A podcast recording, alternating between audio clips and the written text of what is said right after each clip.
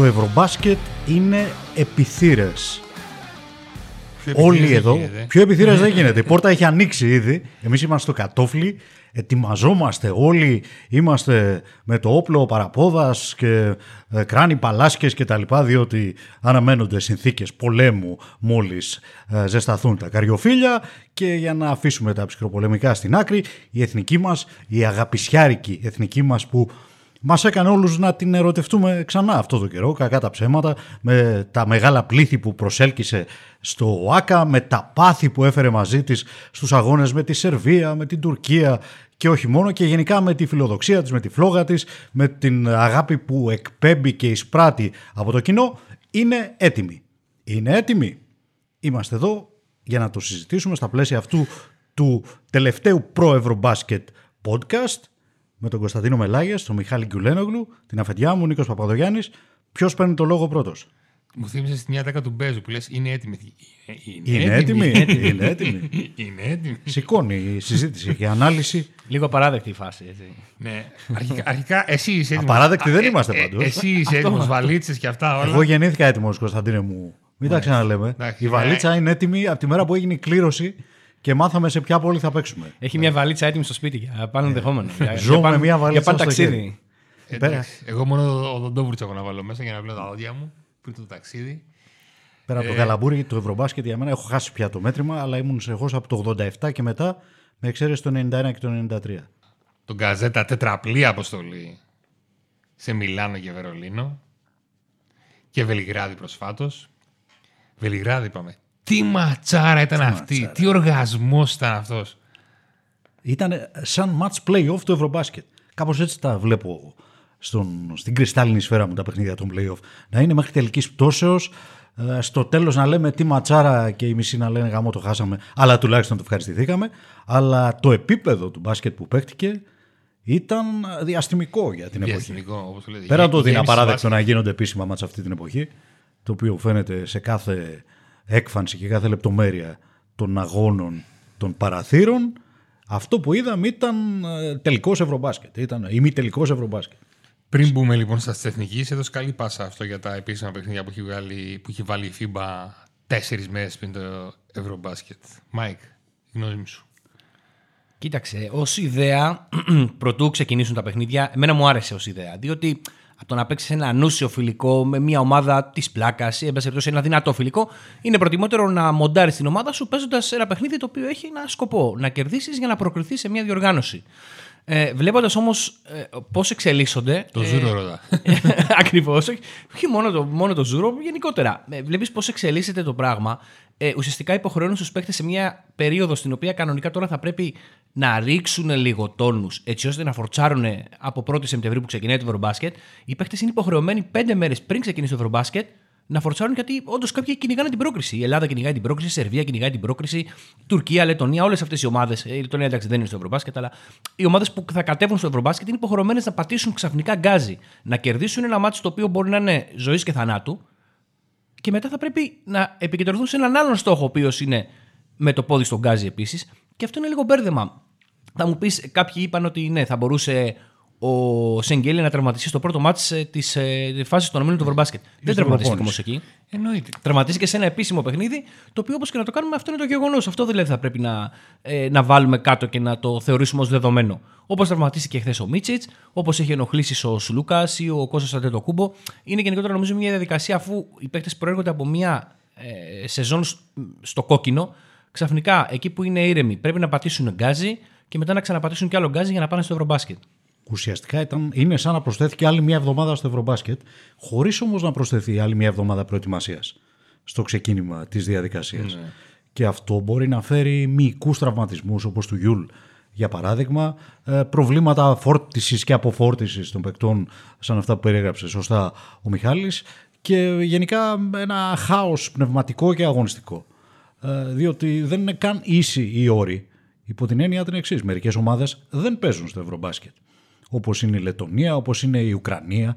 Ε, η Ουκρανία πες τον, ε, είναι στο δικό μας όμιλο. Ε, κάποιος άλλος, κάποιο άλλο παράδειγμα υπάρχει, το ξεχνάω τώρα. Η ουσία είναι ότι ο καθένας έχει κάτι διαφορετικό στο μυαλό του αυτές τις μέρες. Οι Λετωνοί κατάφεραν να κηρύξουν μια πανστρατιά με Πορζίνκης κλπ. εν όψει το μπάσκετ, αλλά αυτό είναι συγκυριακό. Θα μπορούσαν να ε, φυλλορροήσουν οι παίκτες τους και ξαφνικά να βρεθούν αυτοί ας πούμε ε, εκτός νυμφώνος την ίδια ώρα που οι Ελλάδες και οι Τουρκίες κλπ. θα είχαν όλο, όλους τους καλούς παίκτες στη διάθεσή τους.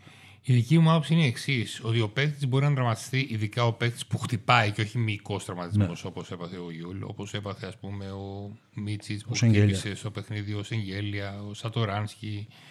Ε, δεν μπορεί να προβληθεί. Μπορεί ο παίκτη να τραυματιστεί στο φιλικό, μπορεί να τραυματιστεί στην προπόνηση, μπορεί να τραυματιστεί όταν ξυρίζεται όπως είχε τραυματιστεί το Κανιθάρες κάποτε. ε, Υπερπατώντας την ναι. αμμούδια. απλά, απλά στο φιλικό το λίγο περισσότερο, είσαι λίγο πιο χαλάρο, είσαι λίγο πιο δεν πειράζει, ας περάσει και μια φάση. Όσο και σκύλος εισαγωγικά να είσαι, ε, στο φιλικό δεν θα μπεις με τόση δύναμη σε μια φάση. Τώρα, όταν, όταν δηλαδή το παιχνίδι στο Βελιγράδι, ε, τους παρέσυρε κιόλα στους παίχτε. Ήταν τέτοια ματσάρα. Δεν μπορούσαν να σταματήσουν. Έλεγες, δεν μπορούσαν να σταματήσουν. Όχι, θα σταματήσω. Ε, θα τον καταπιώ τον άλλον μία φάση ακόμα Παναγία μου να δώσω 100%. Στο φιλικό μπορεί να προφυλαχθεί καταρχήν ο παίκτης. Ναι, άλλο χρόνος συμμετοχή. Ανάσει από τον προπονητή γιατί δεν θέλει να τον ε, καταπονήσει, βεβαίως. Στο μάτσο με τη Σερβία, ο Ιτούδη σαν να προφύλαξε τον Σλούκα για παράδειγμα. Δεν είμαι σίγουρος ότι θα έμενε έξω ο Κώστας αν ήταν προημιτελικός του Ευρωμπάσκετ. Αλλά δεν είναι η φιλοσοφία αυτή. Δεν την ασπάζονται όλοι οι προπονητές. Άλλοι θα τον έβαζαν μέσα και σου λέει επίσημο το μάτς. Και ίσως και σωστά, διότι από αυτό το μάτς μπορεί να κρυθεί η πρόκριση και ο αποκλεισμός και της Ελλάδας και της Σερβίας. Από το παγκόσμιο. Και το παγκόσμιο φέρνει μαζί του και τους Ολυμπιακούς Αγώνες. Αφήνουμε το παγκόσμιο. Πήγαμε, πήγαμε πολύ μακριά. Πάμε στο ευρωπαϊκό. Ασυγχώρητα μακριά πήγαμε. Πάμε στο ευρωπαϊκό. Στην Ασία. Ελλάδα.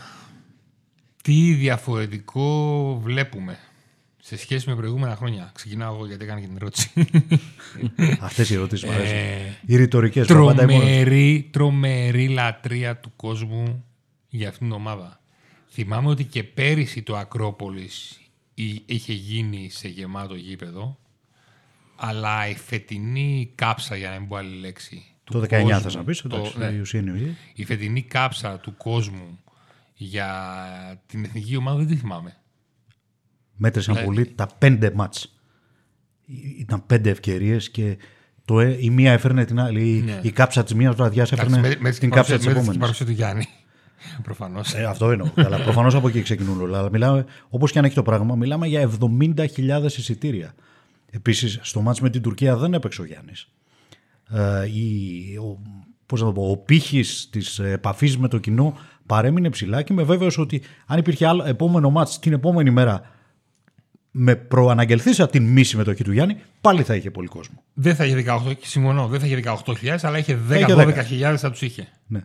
Υπολόγιζα στο, τη βραδιά του αγώνα με την Τουρκία ότι μία ώρα πριν το Τζάμπολ στο ΆΚΑ είχε ήδη τόσο κόσμο όσο σε προηγούμενα Ακρόπολης χωρίς τον Γιάννη είχε την ώρα του Τζάμπολ. Σωστό. Τα οποία είναι πρωτοφανή πράγματα. Αγωνιστικά χωρίς να φανώ, χωρίς να δείξω έλλειψη σεβασμού στους προκατόχους του, έχουμε μια πολύ καλύτερη προπονητική έκδοση στον πάγκο μας. Έχουμε περισσότερες επιλογές στο σουτ, αν και εδώ βάζω ερωτηματικό, γιατί δεν υπάρχει συνέπεια στα ποσοστά από τη μακρινή απόσταση και είναι ένα στοιχείο του παιχνιδιού το οποίο θα κρίνει σε πολύ μεγάλο βαθμό για μένα την πορεία της εθνικής και μεγάλο έλλειμμα στη θέση 5. Θελημένο και μη. Γιατί ο Παπαγιάννης το παιδί είναι τραυματίας, ο Κώστας κούμπο δίνει τον καλύτερό του εαυτό, αλλά δεν είναι για βασικό πεντάρι 30 ομάδας που θέλει να πάρει μετάλλιο και η Ελλάδα θέλει να πάρει μετάλλιο. και μετά δεν υπάρχει άλλη λύση. Έτσι. Δηλαδή, τώρα με, και στο μάτς με τη Σερβία με τον Αγραβάνη που το, το δοκίμασε και στο Ακρόπολης ο Ιτούδης με τον Αγραβάνη στο 5 δεν βγαίνει με όλους. Δηλαδή με τον Γιώκητς δεν μπορούσε να βγει. Και αν μας τύχει άλλος ένας Γιώκητς ε, στο, υπάρχει, υπάρχει στο Eurobasket, σε κρίσιμο μάτς, δεν σου λέω τώρα στον Όμιλο, σε κρίσιμο μάτς, εκεί είναι ξεκάθαρο ότι δεν βγαίνει, θα πρέπει δηλαδή να γίνει κάτι άλλο. Εγώ για να απαντήσω λοιπόν σε αυτό που ρώτησε ο Κωνσταντίνος, ε, ε, συμφωνώ σε όλα. Ε, εμένα αυτό που. όχι, όχι, δεν είναι. Αν δεν συμφωνούσα, δεν το έλεγα. Εμένα αυτό δηλαδή που μου αρέσει περισσότερο είναι ότι νομίζω ότι και ο κόσμος βλέπει αυτό το πράγμα, ότι βλέπει μια προοπτική. Δηλαδή βλέπει ένα γεμάτο ρόστερ. Ε, Έχουμε βέβαια και τις ατυχίες μας. Δηλαδή, πριν από δύο εβδομάδες δεν είχαμε τόσες πολλές ατυχίες. Μπορούσαμε να μιλήσουμε για πιο full roster, όλοι εκεί. Για μένα, δηλαδή, που θυμάμαι την εθνική χρόνια, πάντα κάτι συνέβαινε. Κάποιος δεν κατέβαινε που τον περιμέναμε. Περιμέναμε ναι. τον Κώστα Κουφό ως τον ήρωα της τελευταίας στιγμής. Δεν έρχονταν. Τον Ντόρσεϊ που ήταν να έρθει, αλλά δεν ήρθε και μας χάλασε όλο μια ολόκληρη διοργάνωση. Δεν συμφωνώ, αλλά μπας, το πάμε παρακάτω. Δηλαδή, φέτος ε, είδαμε παίχτες που μπορεί και να μην περιμέναμε ότι θα έρθουν. Δηλαδή, εγώ πάντα κράταγα μια πισινή και τον Αντετοκούμπο το Γιάννη. Νομίζω ότι μπορεί κάτι να γίνει τελευταία στιγμή και να μην κατέβει γιατί μπορεί να μην τον αφήσουν οι Bucks, μπορεί να έχει κάποιο πρόβλημα, μπορεί χίλια δύο πράγματα. Εμένα λοιπόν αυτό μου, με γεμίζει με αισιοδοξία ότι έχουμε ένα γεμάτο ρόστερ. Έχουμε μία εγγύηση στον πάγκο. Ε, προτιμώ χίλιες φορές τον Ιτούδη σε ένα δύσκολο μάτς παρά οποιοδήποτε άλλον. Δηλαδή, ακόμη και να χάσουμε αυτό το μάτς, ε, θα ξέρω ότι θα έχει κάνει οτιδήποτε περνάει το χέρι του για να το κερδίσει. Και νομίζω ότι αυτό βλέπει και ο κόσμος. Υπάρχει, υπάρχει ελπίδα. Δηλαδή αυτή η ομάδα σου δίνει ελπίδα. Στα δικά μου τα μάτια, τα, τα γέρικα, αυτό που μου φαίνεται διαφορετικό είναι ο ίδιος ο Γιάννης. Είναι σε τέτοιο βαθμό βελτιωμένος που δεν το καταλαβαίναμε παρακολουθώντας τους αγώνες του NBA. Τώρα φαίνεται απέναντι στους Ευρωπαίους πόσο, καταρχήν πόσο καλύτερα διαβάζει το παιχνίδι. Ώστε να μην είναι η πρώτη του σκέψη, κατεβάζω το κεφάλι και πάω να τρακάρω με το ντουβάρι. Γιατί αυτό θα βρίσκει συνεχώς μπροστά του. Ντουβάρι. Δεν ξέρω τι έχει κάνει ο Ιτούδης. Χρειάζεται χαρτί και μολύβι και μπλοκάκι και καλύτερη γνώση του αθλήματος από τη δική μου για να το αναλύσει κανείς. Αλλά η αίσθησή μου είναι ότι βρίσκει και περισσότερους χώρους ο Γιάννης για να παίξει το παιχνίδι του. Δεν λέω στο ανοιχτό γήπεδο που προφανώς ε, θα τους βρίσκει όταν υπάρχει δυνατότητα και όταν το επιτρέπει η άμυνα, αλλά και στο 5 εναντίον 5 ξεφορτώνεται την μπάλα πιο γρήγορα όταν πρέπει. Ψάχνει το δικό του σουτ περισσότερο όταν πρέπει, γιατί ε, καμιά φορά αυτό ήταν το πρόβλημα με τον Γιάννη, ότι ήταν πολύ παθητικός στο παιχνίδι του. Ε, για να το πω διαφορετικά, εμπιστευόταν τους συμπαίκτες του ίσως και λίγο παραπάνω από όσο θα έπρεπε. Ε, και άκουσα να το λέει χτες και ο. χτες, προχτές ποτέ ήταν, ο Ιωάννης Παπαπέτρου, ότι ε, έχει εξελίξει πάρα πολύ ο Γιάννης το παιχνίδι του και αυτό το καταλαβαίνουν οι συμπέκτες του στις προπονήσεις πολύ περισσότερο από όσο το καταλαβαίνουμε εμείς από την εξέδρα των δημοσιογράφων ή ο κόσμος από τις κερκίδες. Ε, σουτάρει και καλύτερα ο Γιάννης, αλλά αυτό ε, όπως είπε και ο Κωνσταντίνος είναι και λίγο συγκυριακό και αμφίβολο αν θα το έχουμε κάθε μέρα, όπως και το σουτ των υπολείπων. Ε, αλλά το εμπιστεύεται το σουτ, το σουτ του και αυτό το νιώθει και η υπόλοιπη ομάδα και το νιώθει και ο αντίπαλος. Ε, αλλά όπως και την προηγούμενη φορά θα πω περίπου το ίδιο πράγμα. Νομίζω ότι ένα κλειδί για να πάει ψηλά η ομάδα θα είναι να σουτάρει ο Γιάννης 15 βολές σε κάθε παιχνίδι. Όπως σούταρε απέναντι στη Σερβία, απέναντι ε, στην Ισπανία, στο πρώτο φιλικό, από όσο θυμάμαι. Δηλαδή να προκαλεί τη φθορά, να παίρνει τα φάουλ, να φορτώνει τον αντίπαλο, να απελπίζει τον αντίπαλο φτάνοντας συνεχώς σε απόσταση επαφής με το καλάθι. Και πέρα από αυτό να γεμίζει και τα αμυντικά στατιστικά. Θα μου πεις, περιμένεις και αμυντικά στατιστικά από τον παίκτη που βάζει 40. Ναι, αλλά όταν ο Γιάννης έχει 4 ή 5 συντελεστή σε κλεψίματα και κοψίματα μαζί, ή όταν έχει διψήφιο αριθμό rebound, όλα λειτουργούν καλύτερα για την ομάδα. Το αμυντικό rebound θα βοηθήσει την ομάδα να φύγει μπροστά. Ε, η πίεση που ασκεί ο Γιάννης ως λίμπερο περίπου στην άμυνα φέρνει deflections. Ε, και τα deflections φέρουν κλεψίματα και τα κλεψίματα φέρουν τρέξιμο στο ανοιχτό γήπεδο και τα καρφώματα που βάζουν την εξέδρα στο παιχνίδι, κόβουν τα γόνατα του αντιπάλου. Ε, αυτό είναι το παιχνίδι Γιάννη. Δεν είναι μόνο ότι θα βάλει 40. Είναι ότι φέρνει την αναστάτωση στον αντίπαλο, ε, είναι ότι δίνει φτερά στον συμπέκτη του. Γενικά έχεις την αίσθηση ότι δίπλα σου είναι ένας εξωγήινος. Ωστόσο θέλει τη διαχείρισή του, θέλει να προφυλαχτεί από τα φάουλ γιατί αυτό θα είναι ένα κρίσιμο σημείο και τα φάουλ του Γιάννη είναι πολύ συχνά και επιθετικά φάουλ. Δεν είναι φάουλ ε, στις βοήθειες στην άμυνα και όλα αυτά. Είναι φάουλ πάνω στον παίκτη που θα τον περιμένεις στημένο. Από ένα τέτοιο φάουλ ουσιαστικά έχασε η εθνική το παγκόσμιο στην Κίνα. Το πέμπτο φάουλ που έκανε ο Γιάννης εκείνο το μάτσο με την Τσεχία, προσπαθώντας να τρέξει τον ευνηδιασμό, όταν τον περίμενε ένας πονηρός και στήθηκε μπροστά του. Γενικά νομίζω ε, επίσης ο Γιάννης παίζοντας έτσι βγάζει περισσότερα ελεύθερα σουτ στους υπολείπους. Ο Κωνσταντίνος είπε για το τρίποντο. Ε, πολύ σωστά το λέει προφανώς ότι θα είναι σημείο κλειδί ε, και ότι υπάρχει αστάθεια αλλά μελετώντας λίγο τα νούμερα, γιατί αυτό έκανα, και ιδίω στα μάτς που έπαιξε ο Γιάννης, γιατί άλλα σουτ βρίσκουν οι συμπαίκτες του όταν παίζει αυτός και άλλα όταν δεν παίζει. Είδα ότι η εθνική είναι σταθερά στο 35% περίπου. Το οποίο δεν είναι καθόλου κακό νούμερο για την εθνική Ελλάδα. Και έχει σταθερά 10 τρίποντα. 12 τρίποντα, 9 τρίποντα. Εθνική που θα βάλει, εύστοχα, ναι. Εθνική που θα βάλει 10 τρίποντα με 35% είναι η εθνική για μετάλλιο για μένα. Είναι πολύ καλό νούμερο. Να σου πω τη μοναδική Για τα μου δεδομένα αυτής της Το ομάδας. 10 στο 33. Ναι. Η μοναδική μου ένσταση σε όλο αυτό είναι ότι αυτά που χάνουμε, τα περισσότερα είναι ελεύθερα. Και Μα όλα αυτά είναι ελεύθερα. Αυτό λέω. Δεν, δεν είναι, δεν είναι πάντα όλα ελεύθερα. Κάποια είναι, ε, είναι και με, με πίεση, με άμυνα. Αλλά εμείς έχουμε το μοναδικό κακό για μένα σε όλη αυτή την περίπτωση είναι ότι από αυτά που χάνουμε, κάποια είναι ελεύθερα. Δηλαδή, αν βάλουμε και αυτά. Εντάξει, okay, μιλάμε για άλλο ποσοστό, για άλλη επίδοση.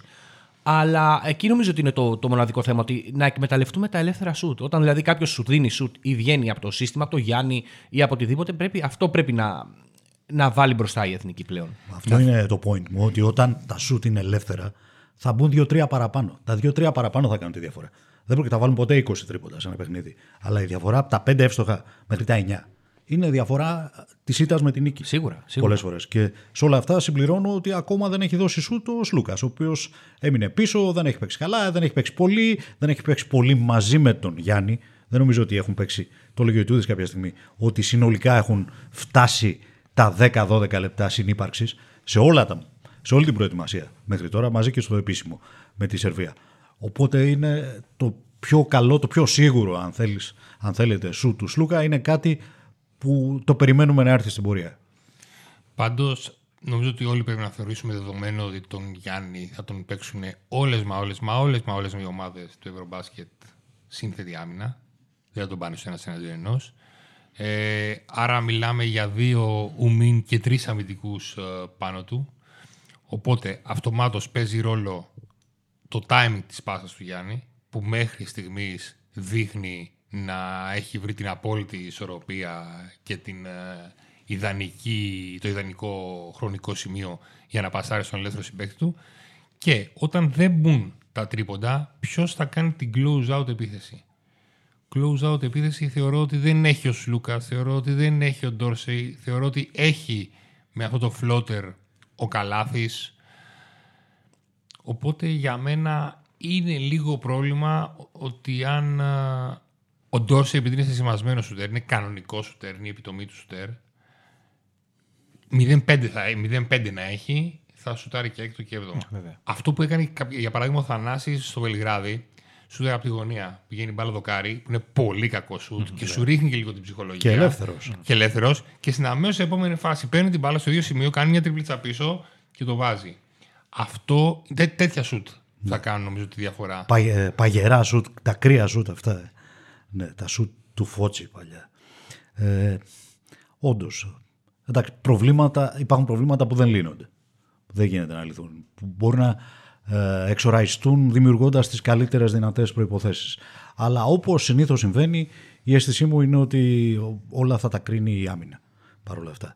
Ε, χτες αποδείχτηκε ότι η άμυνα μπορεί να φέρει τη νίκη ακόμα και σε τέτοιο μάτς. Εντάξει, δεν το πήρε το μάτς με τη Σερβία η Εθνική. Στο μάτς λοιπόν με τη Σερβία αποδείχτηκε ότι μπορεί να φέρει τη νίκη ακόμα και σε τέτοιο μάτς μόνη η άμυνα, μόνη που λέει ο λόγος, έτσι, με handicap ενός δεκαλέπτου όπου έχεις δεχτεί 31 ε, με κάτι σαν 11 στα 15 σου Άρα 56 στα 3 δεκάλεπτα. από τη Σερβία μες στο Βελιγράδι. Ναι. Ε, και όταν λέω άμυνα, εννοώ την άμυνα που θα αρχίσει να δαγκώνει μόλι ο αντίπαλος πατήσει το κύκλο της έντρας. Εδώ ίσως μετράει Η πολύ. άμυνα που θα αρχίσει να δαγκώνει, για να σε διακόψω. η άμυνα που θα αρχίσει να δαγκώνει θα πρέπει να έχει μέσα Γιάννη, θα πρέπει να έχει μέσα ένα εκ των Κώστα Παπαγιάννη και Παπα-Νικολάου Και καλάθι. και Καλάθη. Συμφωνώ. Εκεί ακριβώς θα το πήγαινα. Στον Παπαγιάννη θα το πήγαινα εγώ. Ότι μέρος του σχεδίου του Ιτούδη, όσο μπορώ να το κρίνω με τις φτωχές μου γνώσεις, υποθέτω ότι είναι να αμυνθεί με τα δύο τέρατα μαζί. Το Γιάννη και τον Παπαγιάννη. Ε, διότι και οι δύο μπορούν να παίξουν και αλλαγές και να βγουν στην περιφέρεια και να μαρκάρουν ε, close out, όλα, όλα αυτά τα ωραία. Όταν υπάρχουν και οι δύο ταυτόχρονα στην αμυντική σου πεντάδα, χώρια οι υπόλοιποι, τους οποίους ανέφερε ο Κωνσταντίνος και με πιθανό πέμπτο καμικάζι το Θανάση, ο οποίος μπορεί να διαλύσει τα πάντα με την ενέργειά του και όλα αυτά. Κρύβεις το καλάθι από τον αντίπαλο. Μικραίνεις το γήπεδο. Φέρνεις deflections. Ε, και όλα αυτά θα δώσουν την ευκαιρία του ευνηδιασμού. Γιατί εκεί είναι που η εθνική μπορεί να κάνει τη διαφορά. Στο 5 εναντίον 5, αν εγκλωβιστεί στο 5-5 επί 40 λεπτά, δεν θα νικήσει κανένα. Παπαγιάννη ανέφερε, δώσε στον κόσμο ρεπορτάζ. Ο Παπαγιάννης από την πρώτη μέρα. Εντάξει, αυτό που λέω τώρα είναι 70% ρεπορτάζ και 30% αίσθηση, διέστηση. Από την πρώτη μέρα ε, που τραβα... καταρχήν στο ξεκίνημα ήταν ο ίδιος απογοητευμένος και μια πληροφορία που έχω λέει ότι ήταν έτοιμος να εγκαταλείψει. Να πει ο ίδιος δεν μπορώ παιδιά, μην με υπολογίζετε, μην με περιμένετε, δεν αντέχω, φοβάμαι και την υποτροπή, όπως τη φοβάται και ο Παπαπέτρου παρεπιπτόντος. Ε, από την πρώτη λοιπόν μέρα ε, υπάρχει στην άκρη του μυαλού του τεχνικού team ότι μπορούμε να τον περιμένουμε για το Βερολίνο. Το Βερολίνο είναι 10 μέρες μετά το Μιλάνο. Το πρώτο μάτι του Μιλάνου είναι στις 2 Σεπτεμβρίου. Το πρώτο μάτι του Βερολίνου είναι September 11. Θυμάμαι την ημερομηνία γιατί φέρνει καταστροφές στο μυαλό και δεν αποκλείεται ποτέ να υπάρχει τέτοια σε ένα νοκάουτ παιχνίδι. Το δεύτερο μάτι του Βερολίνου, δεδομένου ότι στο πρώτο μάλλον θα είναι βατός ο αντίπαλος. Μάλλον, γιατί υπάρχει πάντα η πιθανότητα να τρακάρουμε με τη Σερβία όπως έγινε τότε στη Μαδρίτη. Το δεύτερο μάτι είναι στις 14 Σεπτεμβρίου. Στις 14 Σεπτεμβρίου είναι σχεδόν δύο εβδομάδες μετά. Είναι ακριβώς δύο εβδομάδες μετά το ταξίδι στο Μιλάνο. Οπότε υπάρχει κατά κάποιον τρόπο το περιθώριο να δοθεί χρόνος στον Παπαγιάννη. Όχι ότι δεν θα είναι έτοιμος να προπονηθεί μέχρι τότε, αλλά θα χρειαστεί και λίγες μέρες να, να ρυθμό, τρέξει να κανονικά, να βρει τα πατήματά του. Να παίξει με τους συμπαίκτες του. Να παίξει με τους συμπαίκτες του, να μάθει μερικών ταχούγια μέσα στο παρκέ. Γιατί νομίζω ότι με τον Παπαγιάννη στο παρκέ μπορεί να το είχαμε πάρει το μάτς με τους Σέρβους. Μερικές φορές έδινε την εντύπωση στο παιχνίδι ότι απήχαμε ένα ψηλό από το να γυρίσει τελείως το momentum. Πάντως, ενώ στεκόμαστε αρκετά στο Γιάννη, θεωρώ ότι ο Παπαγιάννης του χειμώνα που μας πέρασε Ανεβάζει επίπεδο την εθνική ομάδα. Ε, βέβαια. Εγώ νομίζω ότι ήταν ο καλύτερος center της Euroleague μαζί με τον Ταβάρε. Δεν έχει σημασία τώρα ποιος ήταν καλύτερος, ποιος ήταν χειρότερος ανάμεσα στους δύο ή αυτή η σύγκριση. Αλλά είναι ο βελτιωμένος ψηλός, ο οποίος μπορεί να σου δώσει τα πάντα. Υπό συνθήκε μπορεί να σου δώσει ακόμα και το σουτάκι, αυτό που έχει από τα 5-6 μέτρα, ναι. που θα επιτρέψει στον προπονητή να τον τραβήξει λίγο παραέξω ώστε να ανοίξει ο χώρος για τον Γιάννη στην συνύπαρξη του. Ενώ ε, το, το σουτ του Κώστα, ας πούμε, το κούμπο, δεν το φοβάται κανένας αντίπαλος προπονητή. Θα φύγει ο παίκτης του Κώστα από τον Κώστα και θα πάει και αυτός να στηθεί κάτω το καλάθι. Τον Παπαγιάννη δεν θα τον αφήσει κανένας στα 5 μέτρα γιατί είτε θα σουτάρει είτε θα πάει μέσα να περιμένει τη λόμπα. Είπε μια μαγική λέξη και περνάω στο επόμενο θέμα και ρωτάω τον Γκιουλένογλου. Συνύπαρξη, είπε ο Παπαδογιάννης. Καλάθι, Σλούκας, Ντόρσεϊ. Τρία ασώδια πανύψηλο, όχι υψηλό επίπεδο, πανύψηλο επίπεδο. Mm-hmm. Πρόβλημα ή ευλογία; Όχι, δεν νομίζω. Πρόβλημα σε καμία περίπτωση. Εννοείς να τους έχουμε στην ίδια πεντάδα, έτσι. Ναι. Ναι, όχι, σε καμία ναι. περίπτωση. Στην ίδια πεντάδα δεν γίνεται να τους έχουμε, παιδιά. Ε, Εσείς λέτε, βλέπετε η ίδια πεντάδα. Περιμένε. Ντέρμπι το παιχνίδι, στο 37, πάμε στο knockout της 14η Σεπτεμβρίου.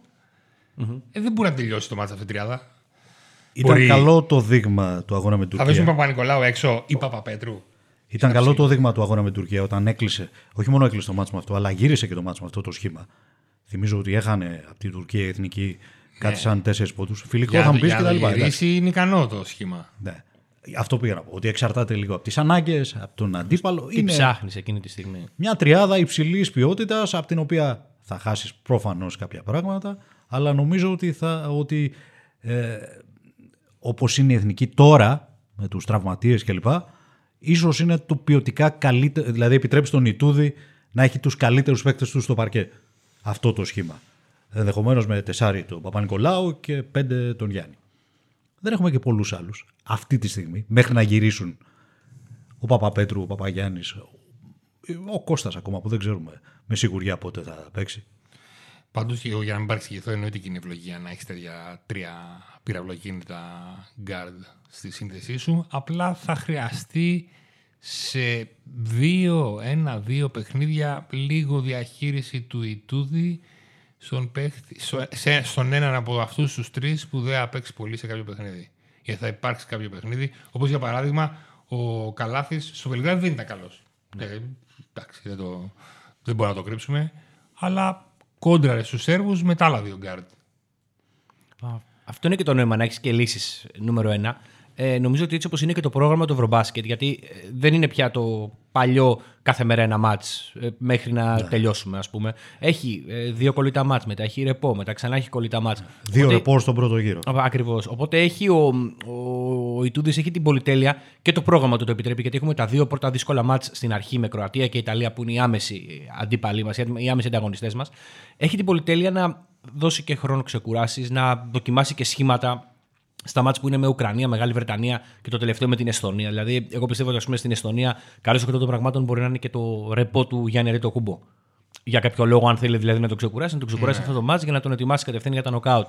Οπότε θα έχει και χρόνο και το επιτρέπει νομίζω και το πρόγραμμα να αφήσει και κάποιον λίγο έξω. Δηλαδή, είδαμε ότι ακολουθεί λίγο την πατέτα του Γιώργου Μπαρτζόκα στον Ολυμπιακό με τον Σλούκα. Ο Σλούκα έρχεται από τον πάγκο. Διαβάζει καλύτερα το παιχνίδι, ξέρει που μπαίνει, ξέρει τι πρέπει να κάνει και τον βολεύει αυτό και το έχει νομίζω σπαστεί και ο Σλούκας σε ένα βαθμό. Γενικά νομίζω ότι θα δούμε ένα ε, rotation τριών guards συνολικά στην εθνική. Πέρα από τα εύκολα, τα, τα όποια εύκολα μάτς και αν υπάρξουν τέτοια. Νομίζω ότι οι τρεις για τους οποίους μιλάμε θα μοιραστούν τις θέσεις ένα-δύο. Οπότε περισσεύει χρόνος ποιοτικός και για τους τρεις. Δεν πιστεύω δηλαδή ότι σε κάποιο ε, ανταγωνιστικό μάτς οποιοδήποτε από τους τρεις θα μείνει στον πάγκο ε, θα μείνει εκτός αγώνα πάνω από 20 λεπτά. Δεν γίνεται δηλαδή. Να μην παίξουν 23, 24, 25 και ο Σλούκας και ο Καλάθης και ο Ντόρτσι. Ε, νομίζω ότι επειδή άγγιξε το θέμα ο Μιχάλης της διαχείρισης του Γιάννη για πολλούς και διάφορους λόγους ε, είναι στο μυαλό του προπονητή ότι σε κάποια μάτς θα τον ξεκουράσει. Δεν λέω απαραίτητα να μην παίξει καθόλου αλλά ίσως να αλλάξει ο ρόλος του, του rotation, ο χρόνος συμμετοχής του. Και γι' αυτό πιθανόν να είναι κομβικό για το θέμα διαχείρισης Γιάννη το αποτέλεσμα του πρώτου αγώνα. Η Εθνική ξεκινάει με την Κροατία. Τη δεύτερη μέρα, αμέσως μετά, την επόμενη μέρα, παίζει με την Ιταλία. Εάν η Εθνική νικήσει την Κροατία, είναι εξ αρχής βαθμολογικά καβάλα στα λόγο. Δεν... Ε, θα παίζει για το 1-2 λογικά. Ναι, δεν και μια δεν θα αγχωθεί ποτέ για τίποτα, για να το πω διαφορετικά. Αν χάσει όμως και έχει την επόμενη μέρα ντέρμπι με την Ιταλία, ο Γιάννης θα παίξει 33 λεπτά και στα δύο πρώτα παιχνίδια. Και αυτό είναι λογικό να φέρει και την επιβάρυνση μαζί, ιδίως από τη στιγμή που υπάρχουν και τόσοι άλλοι παίκτες ανέτοιμοι ή με προβλήματα ή και πιθανόν απόντες από το ξεκίνημα. Γι' αυτό θα ήθελα να δω την εθνική να το παίρνει αυτό το πρώτο μάτι στην Κροατία, με την Κροατία ε, για πολλούς λόγους. Και για βαθμολογικούς και για αγωνιστικούς και για πνευματικούς, για ψυχολογικούς αποδητηρίων ε, statement που λένε ότι ήρθαμε και κρύψτε τα γυναικόπαιδα γιατί η Κροατία δεν είναι εύκολος αντίπαλος. Ο Ιτούδης την θεωρεί ικανή να κάνει θόρυβο. Όχι να πάρει μετάλλιο αλλά ε, είναι μαύρο άλογο για οποιοδήποτε μάτς. Μπορεί στη μέρα της για να νικήσει οποιονδήποτε για να το πω διαφορετικά. Μπορεί να χάσει και 20. Όπως και η Ιταλία στην έδρα της τουλάχιστον. Δεν την πολύ πιστεύω γιατί όπως την είδα προχτές δεν έχει, δεν έχει γκαρντ και δύσκολα ομάδα χωρίς καλούς γκαρντ θα ε, κάνει χαΐρι σε ένα τουρνουά. Αλλά με 15.000 κόσμος στο πλευρό της και στο ξεκίνημα τουρνουά αλλάζει το πράγμα. Και κάπου πιο πίσω υπάρχει η, Ουκρανία που είναι επικίνδυνη ομάδα. Την είδα σε, στο παράθυρο, στο ματς με την Ιταλία που ήταν πολύ χρήσιμο νομίζω ε, επειδή έφερε αντιμέτωπους αντιμέτωπε δύο ομάδες του ομίλου μας και είδα, είδα, ότι είναι επικίνδυνη ομάδα. Έχει, έχει τα πάντα. Έστω σε χαμηλό Βάθος δεν έχει, γιατί δεν το παιχνίδι. Βάθος δεν έχει. Έσκασε, δεν υστερεί φανερά κάπου εννοώ. Έχει κορμιά, έχει ψηλούς, έχει ρυθμό, έχει, ε, έχει κουμάντο, έχει σουτ. Ε, έχει τη φλόγα και αν θέλετε έχει και τη συμπάθεια επειδή είναι η Ουκρανία. Μπορεί να πάρει και τίποτα σποράκια από, από τα σφυρίγματα και όλα αυτά στα κρίσιμα σημεία ενός ε, κλειστού αγώνα. Να το πω διαφορετικά, δεν θα ήθελα καθόλου να πάει στο μάτς με την Ουκρανία εθνική και να κουβαλάει δύο ήττες. Γιατί αυτό μπορεί να τη ρίξει στο χείριστο σενάριο στην τέταρτη θέση του ομίλου. Οι τρεις ήττες. Η τέταρτη θέση του ομίλου οδηγεί πάνω στη Σερβία στο πρώτο νοκάουτ παιχνίδι. Μάλλον.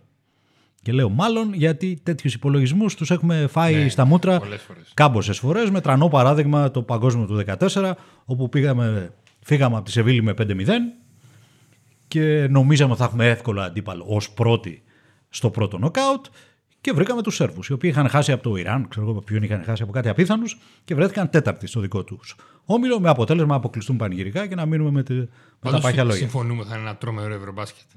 Ναι, η, η προοπτική αυτό είναι. Αυτό δείχνει. Τρομερό. Τρομερό. Δηλαδή με, έχουμε παίχτες που νομίζω ότι όλοι αυτοί μαζί δεν πρέπει να έχουν κατέβει σε άλλη διοργάνωση όλοι μαζί. Ναι, όλοι μαζί. Ακόμη και στους Ολυμπιακούς κάποιος θα έλειπε. Βασικά αρχικά έλειπε η Ελλάδα, ας πούμε, τους Ολυμπιακούς τους τελευταίους. Ε, και γενικότερα δείχνει ακόμη και αυτό ότι και οι ομάδες που εμείς θεωρούμε, τις θεωρούμε υποδιέστερες δεν είναι ακριβώς έτσι.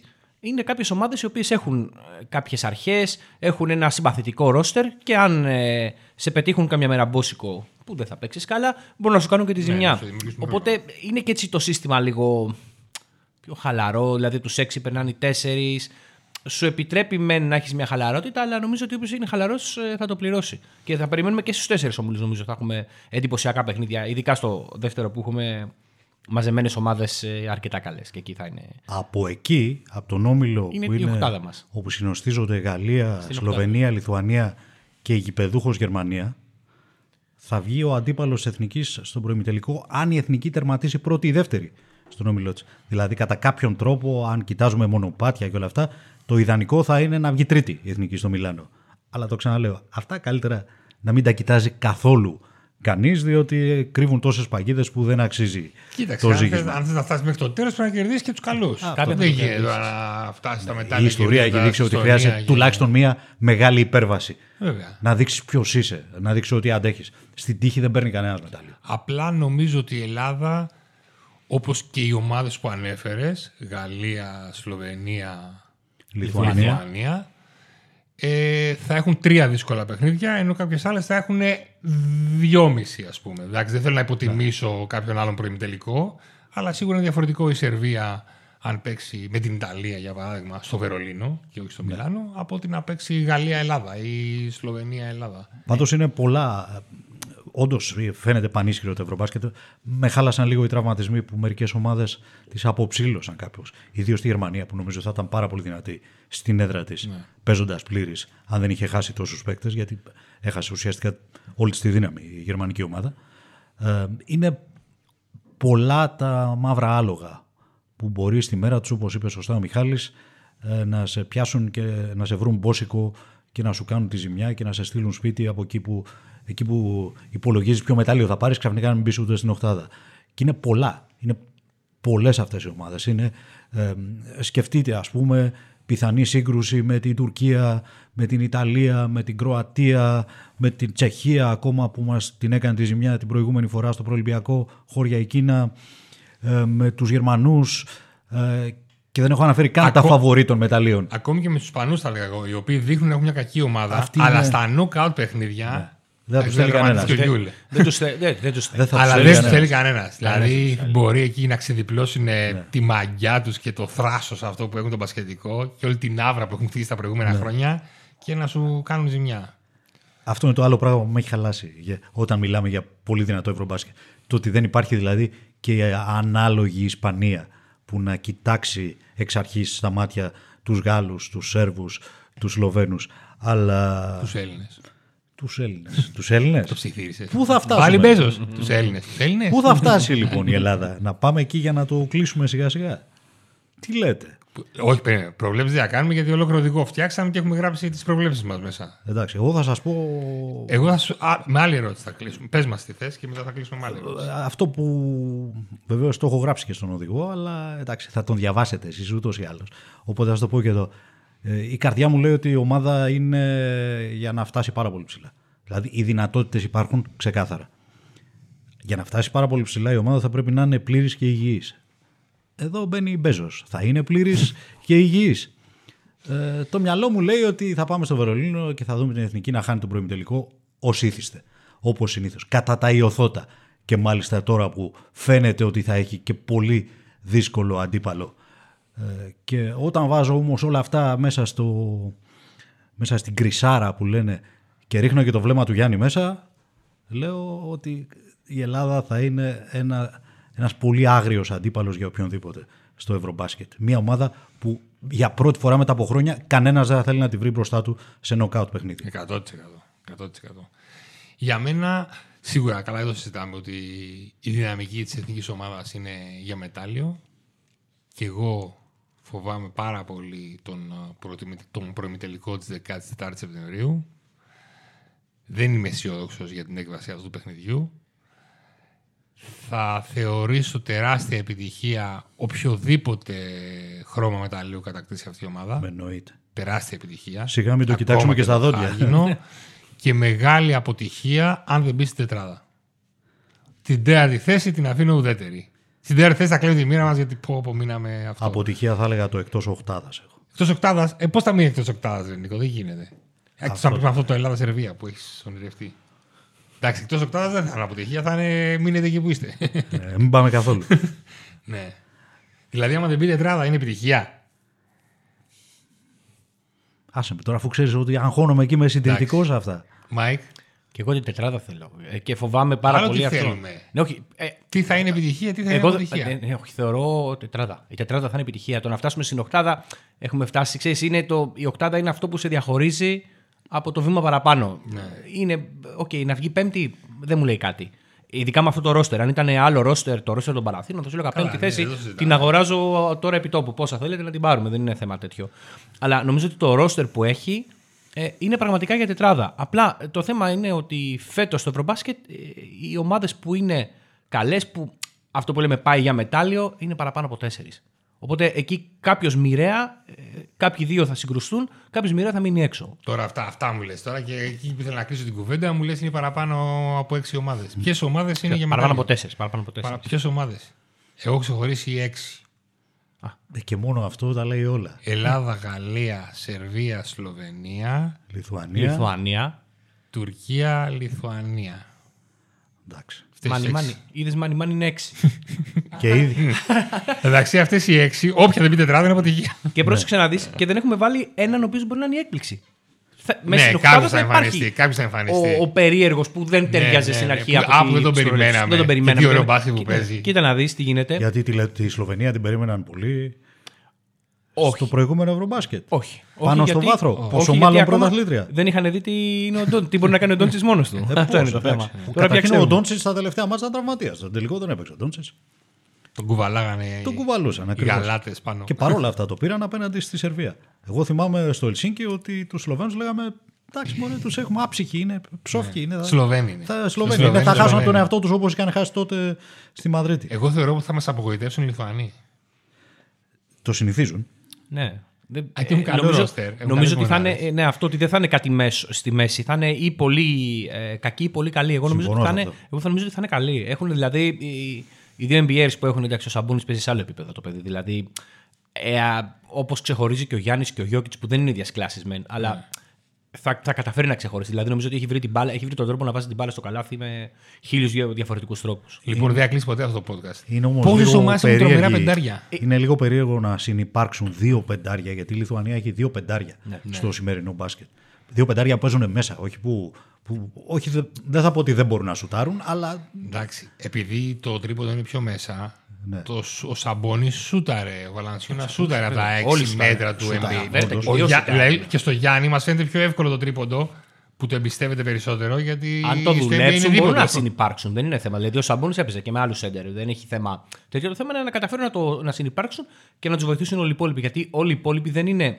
Στη Λιθουανία πια δεν είναι αυτό που λέμε. Δεν είναι top class οι παίκτες που έχει πια η Λιθουανία. Δηλαδή, ο Γκριγκόνης είναι καλός παίκτης, δεν είναι top class.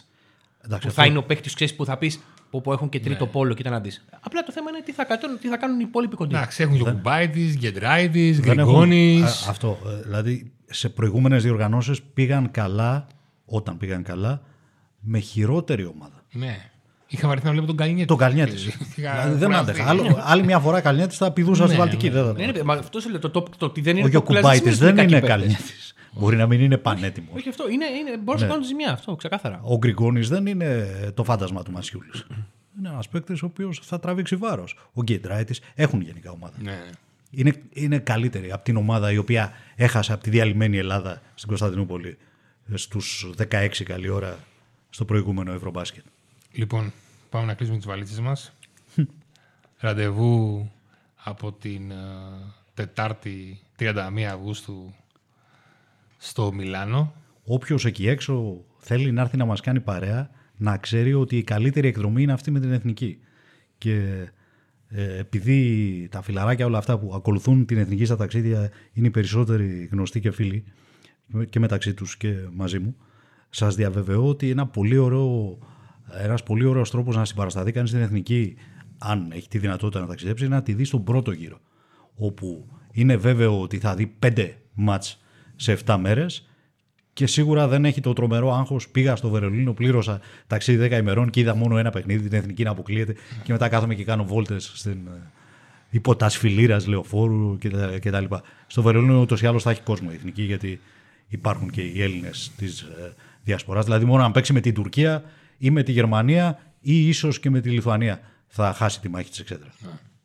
Λοιπόν, από τον uh, Μιχάλη Γκιουλένογλου, τον Κωνσταντίνο Βελάγε, τον Νίκο Παπαδογιάννη, τον υποφαινόμενο. Τον ε... Χρήστο Λόλο, ο οποίος, αν δεν ήταν αυτός, δεν ακούγατε τίποτα. τα μιλάγαμε μόνοι μας, τα ακούγαμε μόνοι μας.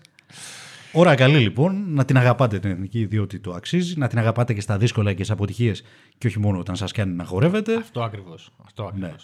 Γιατί ε, ξανα, ξανάρχομαι στην, στο κεφάλαιο πελαργή κλπ. Αυτοί οι άνθρωποι έχουν κερδίσει πόντους στο συλλογικό υποσυνείδητο επειδή έχουν σταθεί στην ομάδα και στα δύσκολα. Και στα πέτρινα χρόνια και στις πέτρινες νύχτες. Και τα τελευταία χρόνια δυστυχώς είχαμε μόνο δύσκολα.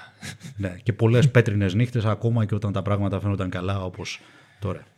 Λοιπόν, καλό Ευρωμπάσκετ. Γεια σας. Γεια σας. Γεια σας.